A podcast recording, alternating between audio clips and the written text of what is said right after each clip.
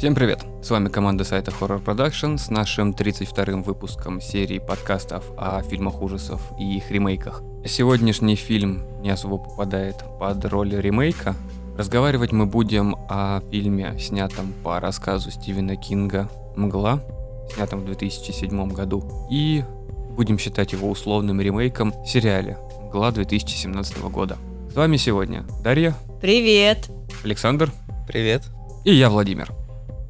Рассказ «Мгла». Самое интересное, по его размерам, сейчас это можно было бы считать не рассказом, а целым романом. Он занимает около двухсот страниц. Был опубликован Кингом в его сборнике рассказов «Команда скелетов», опубликованный в тысяча девятьсот восемьдесят пятом году. Сюжет рассказа повествует о маленьком городке в излюбленном Касл-Роке, который за ночь переживает наплыв урагана, наутро сталкивается с тяжелыми последствиями в виде перебитых линий электропередач, телефонных линий. Главному герою Дэвиду в окно влетает многовековая сосна, которая стояла у них на участке, которую сажал еще его дед. Сосед Брент, с которым у Дэвида были разногласия по поводу размежевания земли и участка, который так и не сподобился спилить старое дерево, после урагана принимает на свою раритетную старенькую машину еще одно дерево, которое является такой небольшой кармой, но дерево, из-за которого были проблемы, разрушает лодочный сарай Дэвида. Какое-то время они занимаются облагораживанием территории, и после этого решают съездить в магазин, как и большинство людей после какого-либо стихийного бедствия, либо события. Нужно закупиться едой, чтобы ты мог сидеть спокойно дома. Берет с собой Брента и едут в местный супермаркет, в котором как раз начинает происходить вся жесть. Фильм снят прям совсем по книжке практически. Фильм снят за исключением трех моментов, дословно по книге, слово в слово. Но там в книге была любовная линия. В фильме убрали небольшой нервный перепих Дэвида с преподавательницей, блондинкой Амандой, по-моему. Угу. Сильно изменили финал. Ну, я бы сказала, не изменили, получается, додумали. Нет. Ну, изменили. Это не, это не додумали. Ну. Это изменили. Есть авторский финал, который был по книге. Есть финал, который сделал Дарабонт. Причем интересная ситуация. А Дарабонт же сам писал сценарий к этому фильму. Причем это уже третий фильм, который он снимает по Кингу. Первый у него был «Побег из Шоушенка», потом «Зеленая миля». И вот третий, он давно вынашивал план снять «Мглу». Ну, с Кингом-то у него были, в принципе, хорошие отношения. И за счет того, что да, он то, что как раз... раньше, в фильме, который он снимал до «Мглы», они были, ну, не скажем успешными, но хорошими. Скажем, что по Кингу фильмы были успешными, которые он снимал. У них уже образовались дружественные отношения. Когда Дарабонт принес на студию сценарий, мало того, что его подтвердили практически сразу же, студии хотелось переделать финал. Именно студии? Именно не ст... сам режиссер? Нет, студия захотела. Он уже принес свой вариант сценария, уже с этим финалом. Студии он не понравился. Они хотели увидеть что-то воодушевляющее, что-то доброе. На что он сказал, что либо он снимает фильм на бюджет, который ему выделили, и так, как он хочет, либо, если они хотят изменить финал, то студии придется увеличить бюджет в два раза. Ну, в конце концов, это хоррор. Какой там финал-то, извините? Какой хэппи-энд может быть? По книге там не то, что хэппи-энд, ну, по крайней мере... Ну, книжный финал. Там, там книжный какой-то намек. Там открытая концовка. Да. Она могла быть какой угодно, ты мог додумать сам себе. А здесь, получается, вроде как и хорошая концовка, но и не очень. Тут не хорошая концовка. Ну, он же выжил. Так почему здесь он выжил? Это очень плохая концовка. Ну, для всех хорошая, понимаешь, а для... Так он... Его родственников не очень. Как после этого вообще жить? Ну как, как, никак. Ну вот. В дурке. Либо найдет оружие и доделает начатое. Это действительно сильный финал, причем сам Кинг, уже когда в интервью они с Дарабонтом сидели, он говорил: жаль, что я не придумал такую концовку. Не, а я слышал версию, что он все-таки хотел сделать такую концовку, но потом передумал и решил все-таки оставить открытый финал. Знаешь, легко постфактум говорить: ой, я тоже так хотел, я это имел в виду. Это легко об этом говорить. На самом деле, Стивен Кинг уже там... Непонятно. Ему очень редко нравятся фильмы по его книгам. Экранизации. Да, экранизации. Но вот с Дарабонтом у него как-то очень хорошие отношения. Это прекрасно. Если ему понравилось, если так произошло, то почему нет? Ну, как бы Дарабонт, он же все-таки бережно относится к первоисточнику. Просто зачастую, когда режиссеры берут экранизацию книги, то они начинают там додумывать свое, да, и менять. Такая ересь бывает, выходит просто жесть. Очень много фильмов по Стивену Кингу откровенно провальные, которые сняты в ПВХ, полностью переделаны. А, ну. Новые которые? Так и старые тоже вроде. Но в старом Простите. убрали, так же как и в новом, опять же, все половые сцены. Потому что а, та, та, ну, там вообще там, половая там, сцена между детьми. Там как бы да. Но я так понял, Стивену Кингу там не понравился этот фильм. Не особо был рад ему. Так же, как ему совершенно не понравился «Ловец снов». Но «Ловец снов» мне вот фильм сам по себе очень понравился. Но у него были большие проблемы со съемками, которые постоянно, чуть ли не три раза его доснимали, переснимали. Проблемы с организацией самих съемок, потому что снимался он, насколько я помню, в Канаде, в лютый мороз. И для того, чтобы люди именно прочувствовали весь холод, там и весь актерский и режиссерский состав находились в дичайших условиях. Начало хорошее фильма о дружбе четырех друзей. И чем дальше к финалу, тем хуже оно становится. Они очень умело передали внутренний монолог актера, который как бы разговаривает с монстром внутри своей головы, когда он в него вселяет вот эти вот библиотека разума, в которой он хранит свои воспоминания. Это умело и интересно было преподнесено в фильме. Но также в фильме присутствует огромное количество неприятных и неинтересных моментов. Во «Мгле», в принципе, то же самое взаимодействие людей, взаимоотношения и то, как на них влияет стрессовая ситуация. Опять же, Дарабонту было достаточно просто это снимать, потому что если посмотреть «Зеленая миля», «Шоушенк», о чем фильмы? «Побег из Шоушенка», там где Том Хэнкс? Нет, это «Зеленая миля», где Том Хэнкс. А, там где Буба? Где Буба, это «Зеленая миля». Mm. Эти два фильма о тюрьме. «Мгла», та же самая тюрьма. Потому что это супермаркет, это ограниченное пространство, где находятся люди. Только здесь у них теоретическая возможность выхода есть. Ну, так же, как и в любой тюрьме, когда у тебя срок закончится. Поэтому и сама атмосфера, ее преподнесение для Дарабонта, я не думаю, что была большой проблемой. Ну, как выход есть? Ты можешь выйти, но ненадолго. Ну, так же, как и в тюрьме, ты можешь выйти, пока тебя не пристрелят, если ты не отсидел. Это отлично. В принципе, да. А если жить по закону?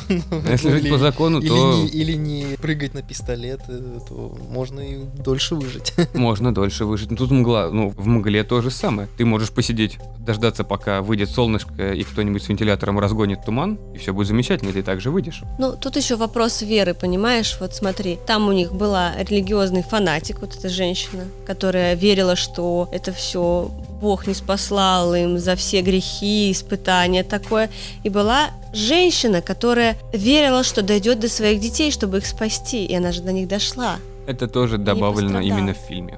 Это именно в фильме, да? Это Этого фильме. нет в книге. Этого нету в книге. Ну, какие-то вот такие две параллели. То есть есть одна, которая верила, что она сможет, что все хорошо, а есть вторая, которая верила настолько фанатично, что, ну, что ее убили, в принципе. Нет, там вообще идея фильма в том, что монстры могут быть не только снаружи, ну, как бы, и, да, ну и как бы люди могут тоже быть монстрами. И где грань? Люди изначально монстры сами по себе, и невозможно определить, когда они этим монстром станут. Любой человек в стрессовой ситуации ведет себя неадекватно. Когда они становятся узниками супермаркета, у них начинаются всякие отношения друг с другом.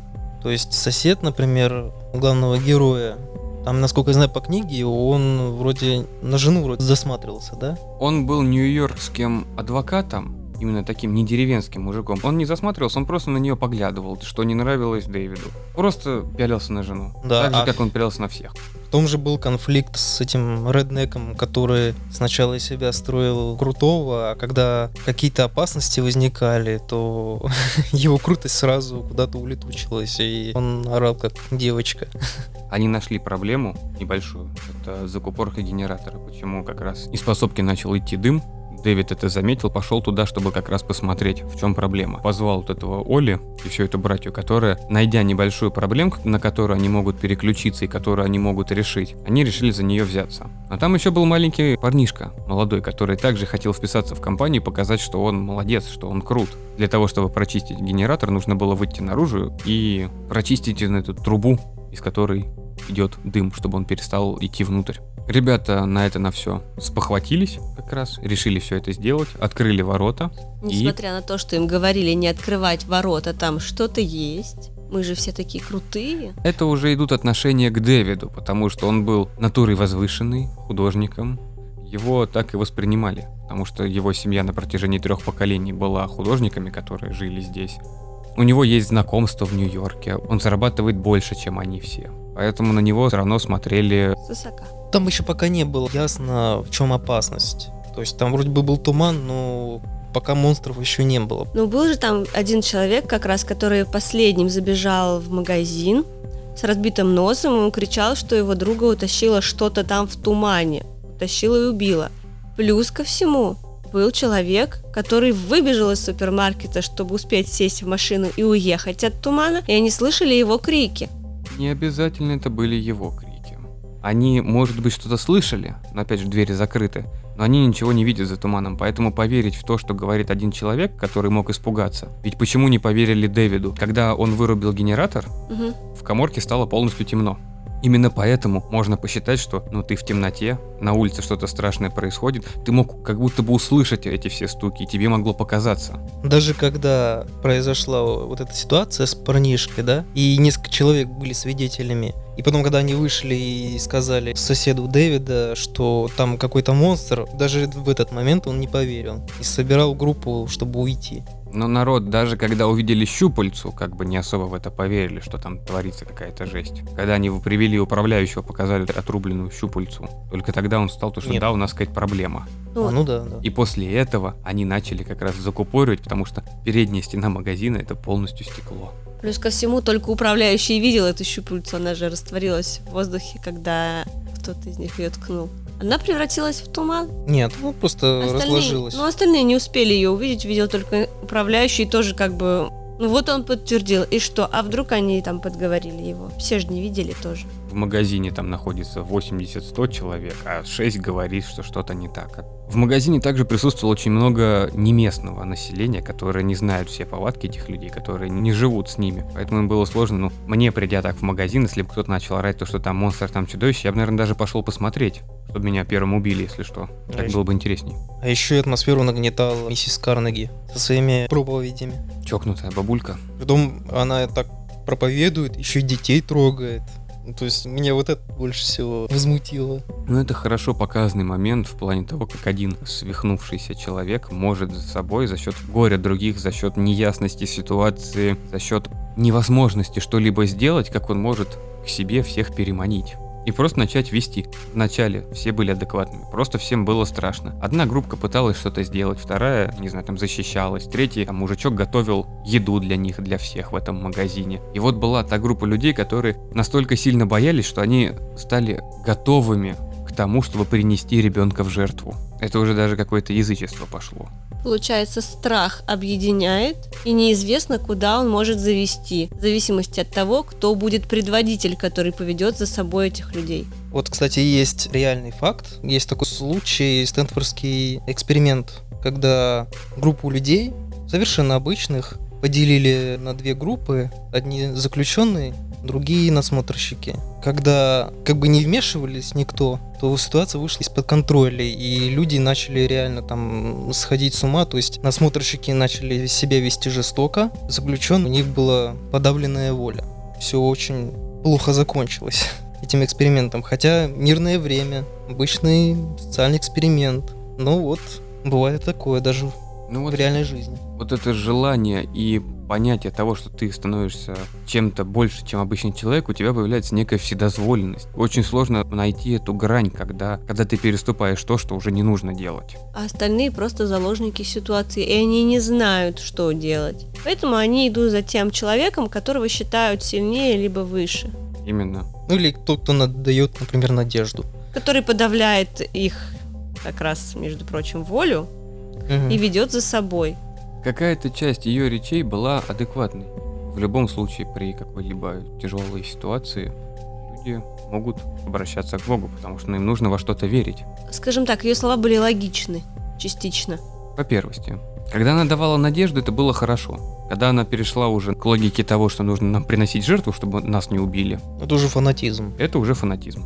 Понимаешь, она же получила подтверждение того, что она избранная, когда на вторую ночь или на третью вот эти огромные мухи, которые все-таки прорвались в магазин, не только мухи, вот эти еще птеродактили, да, там же три человека умерло, по-моему, а на нее муха села, но не убила, потому что она начала читать молитву. Села и улетела. Не, она, она не двигалась.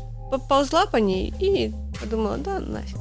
А для нее это лишнее подтверждение того, что она избранная. Соответственно, она поняла, ага, я тут теперь предводитель, я могу вести за собой. Меня не сожрали, значит, я могу делать все, что угодно. Но теперь все это слово, которое молвит ей, она должна нести его для всех. И через кон... себя. И, конечно же, люди, которые уже на тот момент были словлены, которые увидели смерти, которые увидели даже адекватные люди, которые до этого были адекватными, они увидели этих странных существ, немножечко крыша поехала. А у кого бы она не поехала? Тут, извините меня, муха размером, я не знаю, как пол моей руки, просто вот от запястья до локтя. Локтя? Локтя. Лохтя. И в тот момент у тебя психика начинает ломаться. И, естественно, ты становишься ведомым, потому что ты уже не знаешь, во что верить, кому верить. Ну ладно, так уж и будет, буду верить этой странной женщине, которая говорит, что все это кара божья. Кто-то, например, покончил с собой. Это военные были. Нет, там еще была тетенька, тетенька, которая, да, которая не выдержала, она таблеточек наелась. А военные тоже вот как бы сразу понятно, военные навстречу едут. У них там рядом военная база, очень много машин навстречу едет, очень много военных в супермаркете, которых хотят вызвать обратно. То есть как бы уже понятно, что-то они там не то сделали. В книге также было, когда первый раз Дэвид видит туман, он идет через озеро. На другом конце озера, откуда как бы приходит сам туман, там находилась военная база, и даже со все местные знали о неком проекте «Стрела», которым занимались там военные. Не было никаких упоминаний, что это такое, как, а просто все об этом знали. И военные как раз также из этого проекта были, которые а. в магазине. Многие местные как раз там служили. Нет. Парнишка нет. местный же, тот там, который единственный выжил из троих, он местный. Но он туда поехал на службу, да. да. Ну, кто-то просто туда попадал служить, поэтому и знали, что есть какой-то такой проект. Но при этом уже на тот момент можно было догадаться, что что-то нечистое, потому что двое военных повесились, чтобы не рассказывать всего этого. То есть они знали, что и почему. Они не могли рассказать. И они не могли справиться с такой нагрузкой психологически. Не, ну вот когда должны военные что-то знать, и вот когда уже спохватились, они уже нашли этих двух повешенных, одного там убили. Так нет, он же рассказал, что смог, что знал. Они его не убили, они его принесли в жертву туману. Выкинули за дверь, да. И почикали еще ножичком. Ну, они почикали, чтобы кровушка пошла, и нечто из тумана на запах крови, как акула, пришло и полакомилось. Там без крови даже они чуют. Ну, когда они шли за лекарствами, там же они... Ой, да, там так ужасно. А, им же оставшуюся часть как раз рассказал военный, который в таком был в перманентном состоянии. Как кокон уже. Как в коконе, да, когда они пошли в эту аптеку. Который развалился на пауков? Да. И, получается, этот военный на последнем издыхании рассказал, что да, ученые открыли некую дыру в параллельный мир. Случайно, так вышло. Мы же не знали, в какой мир мы попадем, и вообще, что мы его откроем, и что оттуда полезет вот это. Ну, это как из сериала «Очень странные дела». Ну, я думаю, это тоже было взято, а сериал-то позже был снят. О приходах людей и существ из параллельных миров снято...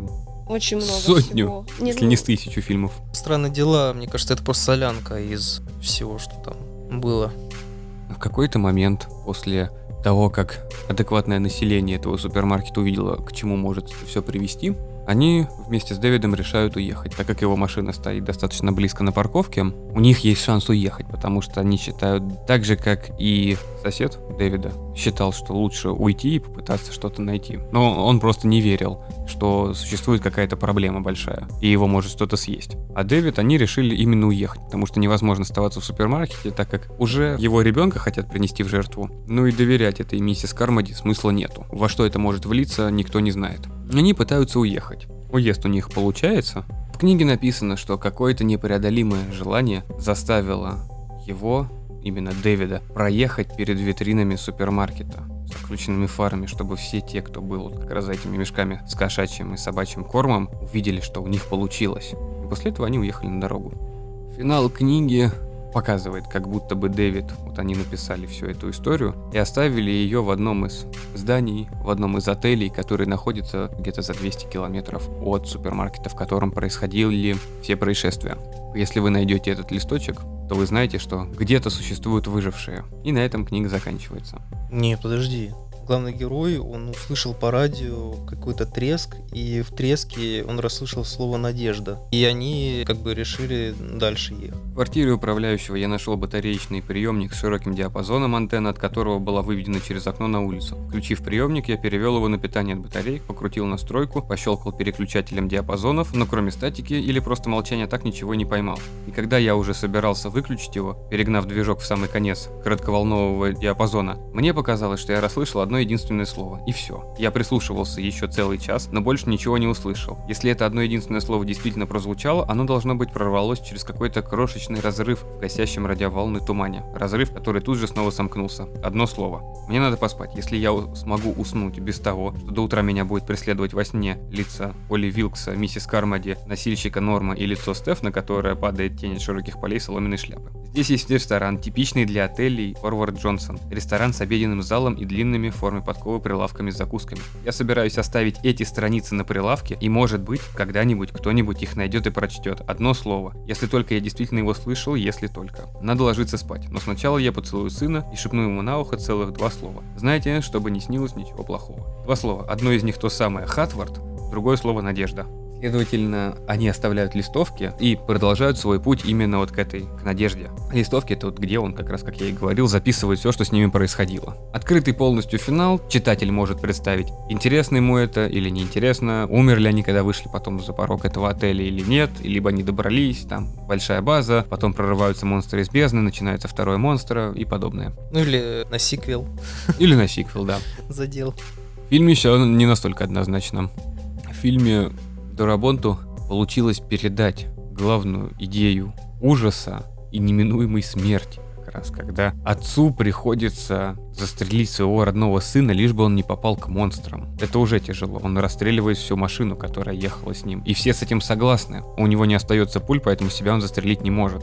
Он собирается силами, выходит из этого джипа, и туман рассеивается. Причем он выходит и просит туман забрать его, к этому монстра. И тут туман рассеивается, выходит военный. И вот эта отсылка, что женщина, которая пошла за детьми своими, проезжает мимо него. И, конечно же, он сходит с ума.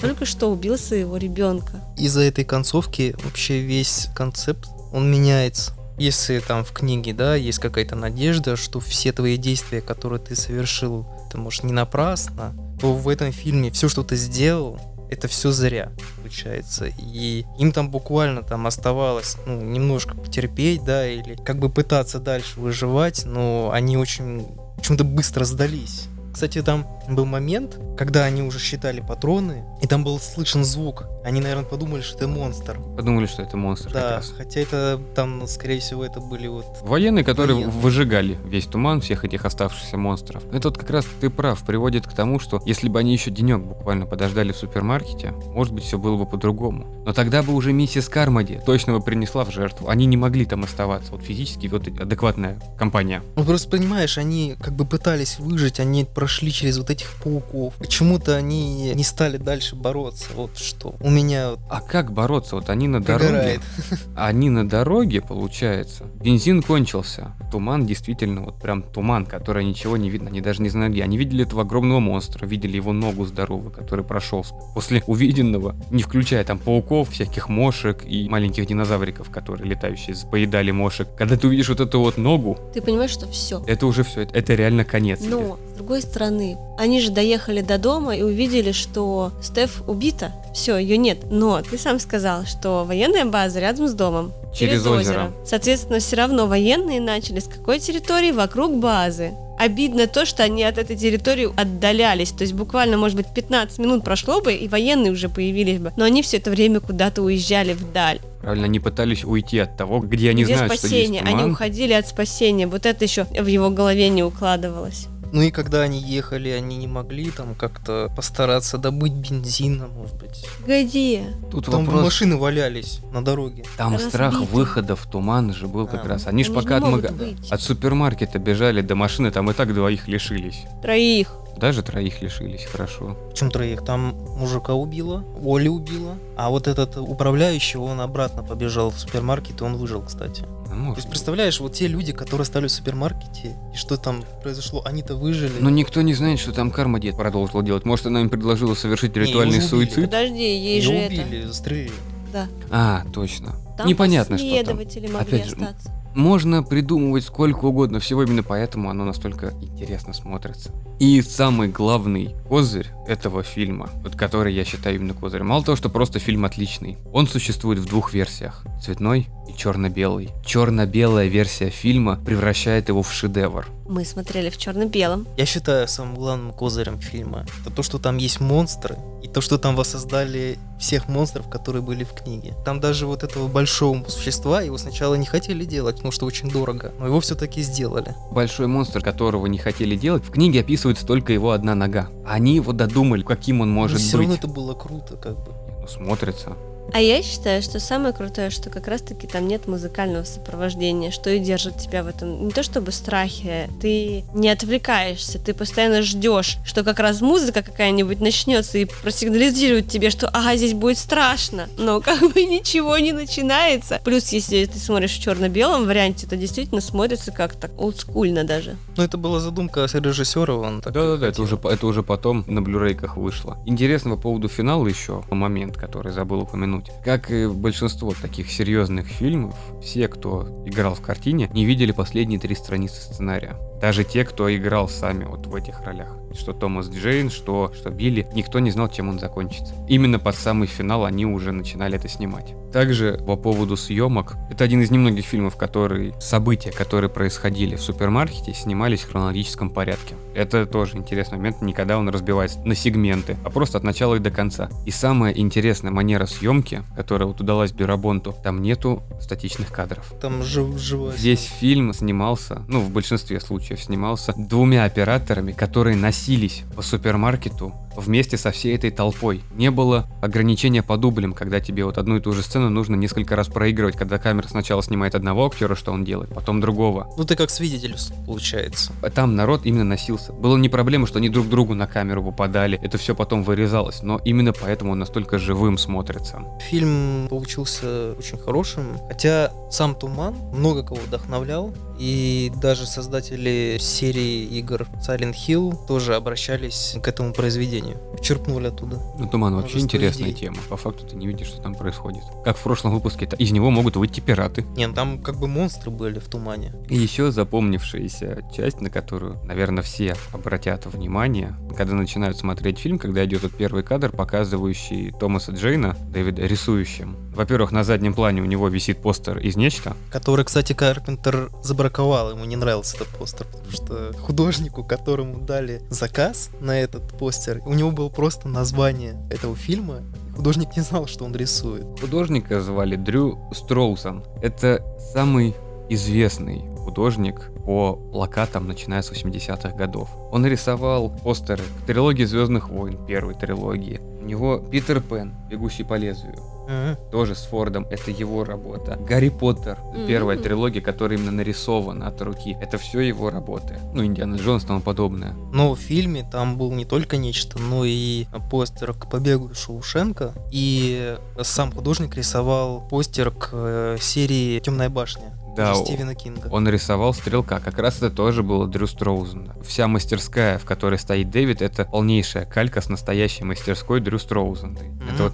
И сам постер к «Мгле», где как бы рука на лице, через глаз смотрят на туман, это тоже его работа. Они вот так вот ему решили дань уважения отдать. Тоже интересно, потому что плакаты у него получаются просто безумные. Они действительно живые. И мы переходим к очень странному сериалу, который снят по мотивам книжки, так как в нем взяты некоторые ходовые моменты, о которых мы упомянули в начале. Но и существует очень странная сценарная линия, которая помогла сериалу закрыться после первого сезона. Первый пилот, у него были большие просмотры, а потом просто провалился в куче негатива, негативных рецензий. Ну и как бы рейтинги у него упали, из-за этого его закрыли. Ну, что как бы что... хорошо.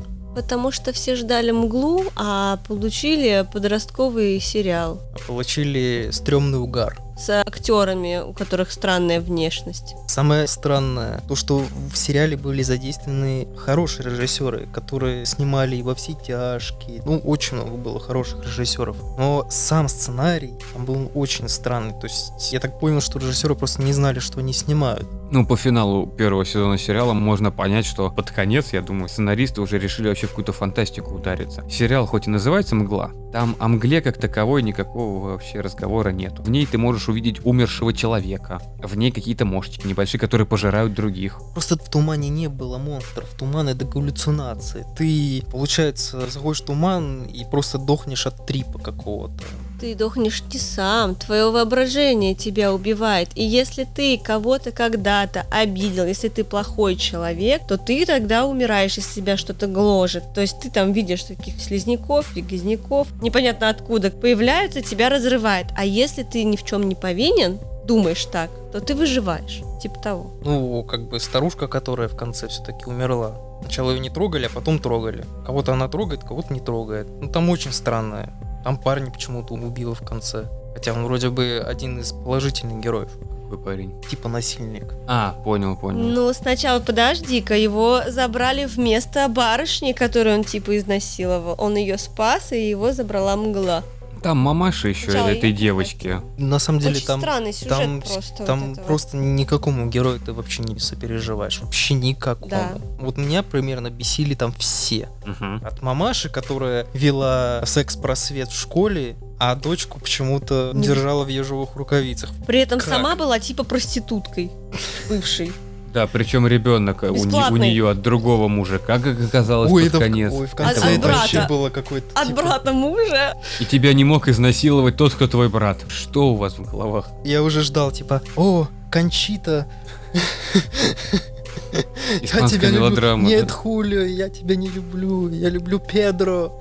Что-то такое. Да, но там, там были отсылки к мгле, там были какие-то моменты, когда военные повесились, вот такие именно. Но когда они мимо магазина проехали, так же, как в фильме, все. Причем вот этот супермаркет, это не был супермаркет, это был торговый центр. Когда я увидел торговый центр в этом сериале, мне сразу же показалось, что сейчас это будет пародия на «Рассвет мертвецов». Да. Который все равно лучше, чем они. Когда там десять человек находилось во всем торговом центре. Здесь две группы людей, когда управляющий, толстощекий, который ныкает еду от всех в своем маленьком кабинете, где он ее держит, какая еда, которой хватит на всех, но он себе ее забрал. Обвиняет девочку, которая видел, как ты кого-то убила. Там дичь какая-то. Чтобы... Нет, там все, там все нелогично, и ты просто не веришь тому, что там происходит. Именно. Последовательность событий приводит к какому-то бреду, который... Да, можно списать на помешательство, но помешательство в оригинальном фильме, как это было, и какое помешательство у этих людей. Когда одну девочку забрали, вторую нет, мамаша начинает мстить. И не так, что она просто возьмет отвертку и придет, этого ребенка убьет. Она начинает какие-то козни под нее строить. А вот ее не забрали, ты видел же мою малышку-то забрали, а она жива, осталась лет... Она зло, надо ее куда-нибудь, чего-нибудь, и мамаша у нее вообще не от мира сего. Вообще проститутка. Что они здесь делают, давайте их выгоним. Вот бред, реально бред.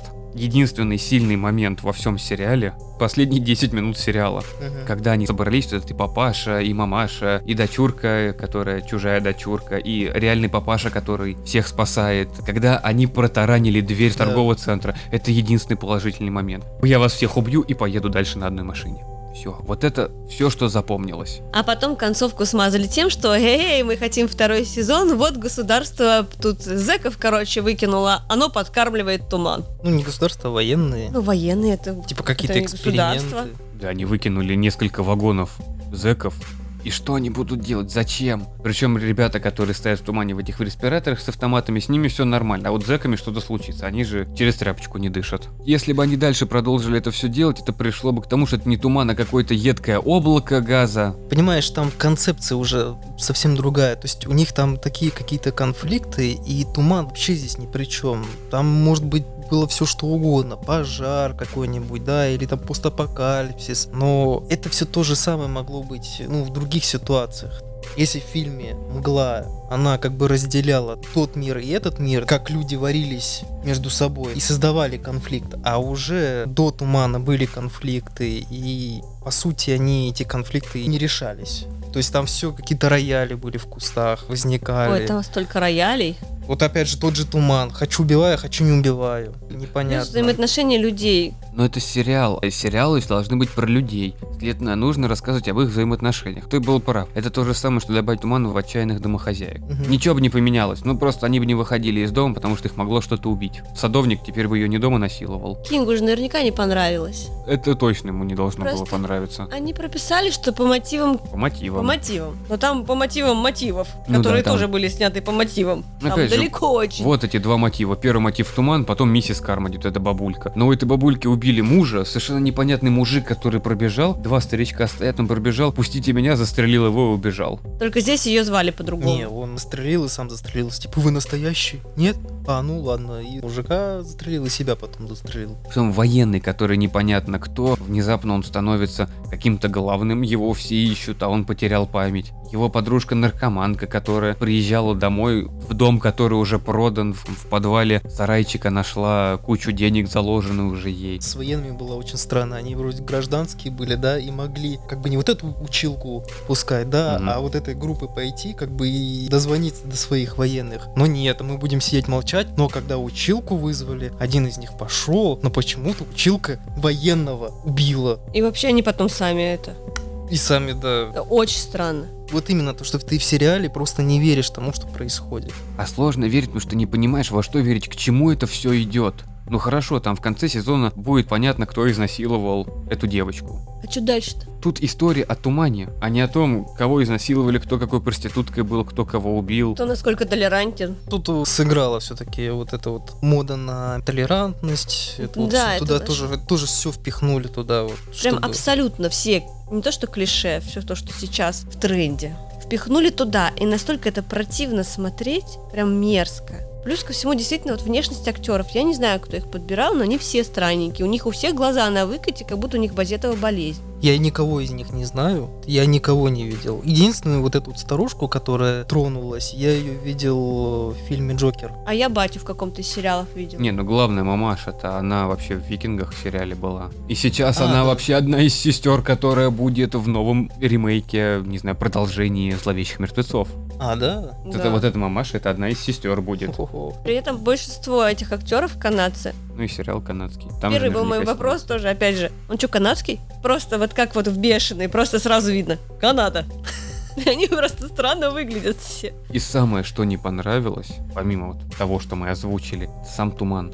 У вас сериал называется «Туман». А вы даже на туман не смогли выделить нормальный бюджет, чтобы его хотя бы нарисовали на компьютере нормально. Он выглядит как воздушное облачко из этой сладкой ваты. Особенно, когда полицейского возле полицейского участка убивают. Там был эффект какой-то непонятный, когда вот эта расфокусировка была. Вот когда мы выходим в туман, он типа уплотняется. Да. Это все компьютерная графика. Какой-то угар от э, марихуаны. Просто эти растаманы на... ну, купите, надымили.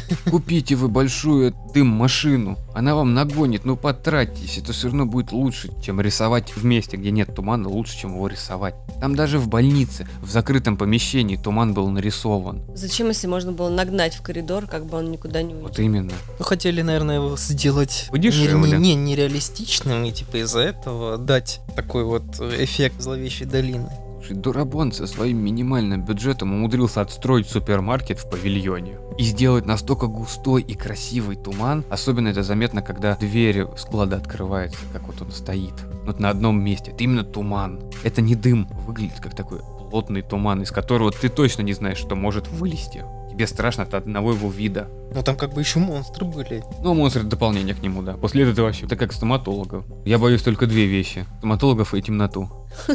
Не напоминай мне, пожалуйста. Там были, ну такие красивые, скажем так, очень странные, правда. Там, где парниш, который выходил из церкви и превратился в огромную бабочку, правда, его разорвало, конечно, на куски, но это было красиво. Не, на куски он просто стоял такой, ну, я бабочка. Бабочка. Ну вот еще красивый, но очень бредовый, это всадники апокалипсиса, конечно. То, что священник, священник, то, что видел. Это то, что он видел, да, то есть то, что он мог себе представить и нарисовать. Соответственно, есть это фи- уже не туман, фильм. а газ. Есть фильм такой, называется «Сфера», такой научно-фантастический. Вот там вот такая же была идея, когда нашли артефакт ученые. И под воду к нему шли. Да, под воду, да. И сфера, она их страхи воплощала в реальность. Тоже неудавшийся фильм, он никому не понравился. У него был овер большой бюджет, а он не окупился. Но так на один раз его посмотреть можно. Ну, люди не любят свои страхи обсуждать и видеть. Там был Джексон, Шарлиз Терон и... Дастин Хоффман. Дастин, Дастин Хоффман, Хоффман, да. Но это уже совсем фантастика. Здесь вы как бы делаете сериал по ужастику. Как бы а. да уже есть, да, уже вот у вас бери, бери и делай. Там все да. есть, там есть монстры, там не нужны эти истории, ну, они каждый сезон будут новые, но их будут убивать, это же хорошо. Ведь я ж не просто так прожил три сезона. Сколько там было убийств, а здесь сколько людей можно было в тумане убить. Или Нет. хотя бы, знаешь, развивать, да, тему, там они ушли в туман, как-то выживали и натыкались на группы, которые там вели себя по-странному. Это уже да. зловещие мертвецы были бы, только в тумане. Тоже бы неплохо. Хоть какое-то приключение, хоть какое-то да. действие. Или сделать сериал камерным, как британцы. Делают сериал там на восемь там, или там, четыре серии, но они камерные и все. И законченная хватит. история. Да, законченная история. Но американцы не умеют делать такие сериалы. У них всегда либо... Не, американцы-то умеют. Это же канадский сериал. Американцы умеют. Американцы но... всегда оставляют открытый финал так, что вроде бы на этом все закончилось, но если второй сезон будет, он будет логичным. А здесь прямая отсылка к тому, что ну вот второй сезон будет, вы точно узнаете, что это будут зазеки. Как бы, а нам денег не дали. Почему-то нас не смотрят. Не, там просто закрыли из-за рейтингов, плюс был еще рембрендинг, в общем... Есть фильмы, на которые можно сделать хороший ремейк. Но вот на «Мглу», уж тем более с сериалом, но зачем они покусились? Это во всех смыслах идеальный фильм. «Мгла», и тем более, он еще свежий, две тысячи седьмого года, ему не нужен никакой ремейк. Лет через десять, да, возможно, но не сейчас. Да, это... даже через двадцать он будет очень хорошо смотреть. Они не смогут настолько же хорошим фильм снять. Там невозможно что-либо добавить, он дословно передает книжку. Поэтому ну, это уже будет все по мотивам. Разве что, фи- разве что финал оригинально сделать. И что, на толку два часа смотреть ради пяти минут последних? Когда так там вот им скажут да. «Надежда», и все, черный экран. Снимут четко по книжке. А потом появится Люк Скайуокер. Это уже Индиана Джонс. Да? Подожди. Да. да. Простите. У меня слуха нет, ничего нормально. Это не слух, у тебя памяти нету. Я могу петь одно, а получится другое. А, да. Вот, это уже лучше. Но это полет Валькирии у тебя. Ну и ладненько. Как итог, на хороший, добротный рассказик, написанный Кингом еще до того, как его сбила машина, был снят изумительный фильм. На волне покупок прав на создание фильмов, сериалов, мультиков или чего угодно по Стивену Кингу решили сделать совершенно отвратительный сериал. Который не стоит потраченного времени. Он не стоит своих десяти часов совершенно. Фильм, наверное, обязателен к просмотру. Даже если вы не читали рассказ, вы ничего не потеряете.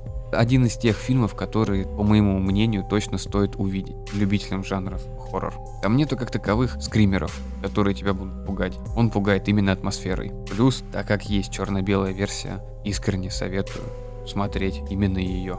В цветном варианте фильм хорош, но в черно-белом он просто изумителен. Это качественная экранизация книги, что очень редко бывает. Для меня экранизация именно этого фильма по Кингу приравнивается к четырнадцать ноль восемь. Еще один рассказ. Там и главную роль играет Джон Кьюзак. Ну, кстати, интересно, что Томас Джейн сыграл минимум в трех экранизациях по Стивену Кингу. А ну да, «Ловец снов», вот «Мгла». И девятнадцать двадцать два, который выходил в две тысячи семнадцатом году на Netflix. И также Джон Кьюзак снимался минимум в двух экранизациях, которых я точно помню, по Стивену Кингу. Это четырнадцать ноль восемь про эту комнатку и «Мобильник». Но «Мобильник», так же как и «Ловец снов», можно отнести к отвратительным экранизациям. Они, конечно, не переплюнут «Темную башню», которая убила вообще весь канон, который возможно, и дальнейшая возможность продолжения. Зарево от подрыва. Это просто, Пятых это... точек было видно на горизонте. Я просто фильм не смотрел «Темную башню», я даже ну не. Не стоит. Нет, ну МакКонахи хорошо сыграл, идея нормальная, но, но нет. Там ну, видно, красивый. Что хороший бюджет. Угу. Красиво снятый, действительно там красиво снятый. Там говорят, что снятый. Его сильно нарезали, просто да. накромсали. Да. Он не страшный, он прям детский. Ну это вообще фэнтезийная история всегда была. Да, ну он прям совсем ужаса. Детский. На десять-пятнадцать лет. Сейчас завидишь, там же борьба за рейтинги. Его должны были сделать минимум двух с половиной часовой, чтобы историю преподнести. А он час двадцать восемь идет, да. Из которых там двадцать восемь минут это стрельба и, и баталии. Это красивые. Примерно как Гарри Поттер и Золотой компас из той же серии, как Голодные игры, вот эти все. Это подростковое кино. Они и книжки такие хорошие. Это вот на уровне Талисмана идет. Это нормальная добротная фэнтези. Ему хотелось их написать, не зря в нем девять книг. Понравившееся убийство. Начнем с фильма. Как муха кассиршу убивает. Когда куснула ее в шею, у нее голова и распухла. Она такая, да, такая красотка сразу стала.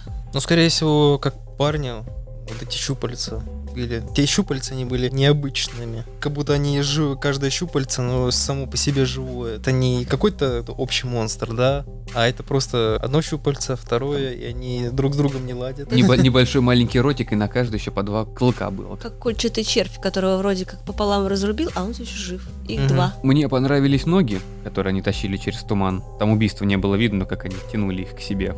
Когда группа как раз соседа выходила в туман, там был один мужик, который собирался взять дробовик из машины детка. Обтянулся веревкой, как раз когда ушел в туман. И когда вот они тащили его обратно, там они притащили только ноги. Кстати, изначально это роль готовилась для Кинга, но он отказался. Он не успел доехать. Он очень хотел, причем Дарабонт, он хотел его подловить, потому что он специально ему сказали, где была локация, где они снимали этот фильм. Он хотел приехать к нему, как это было, когда в «Зеленую милю» они снимали. Кинг приехал на съемки фильма в свой день рождения. И его специально для красивых фотографий посадили на электрический стул. Подарили тортик. И когда он пытался с него слезть, рядом стоял Том Хэнкс и говорил то, что я тебя не пускаю, я здесь надзиратель.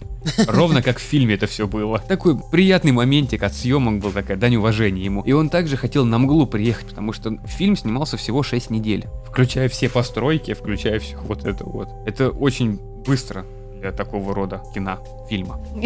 Кино. Кинг хотел доехать до них, сделать такой тоже небольшой сюрприз, но не смог. Что-то у него не срослось. Понравились ноги и понравился военный, который стал... Паучихой.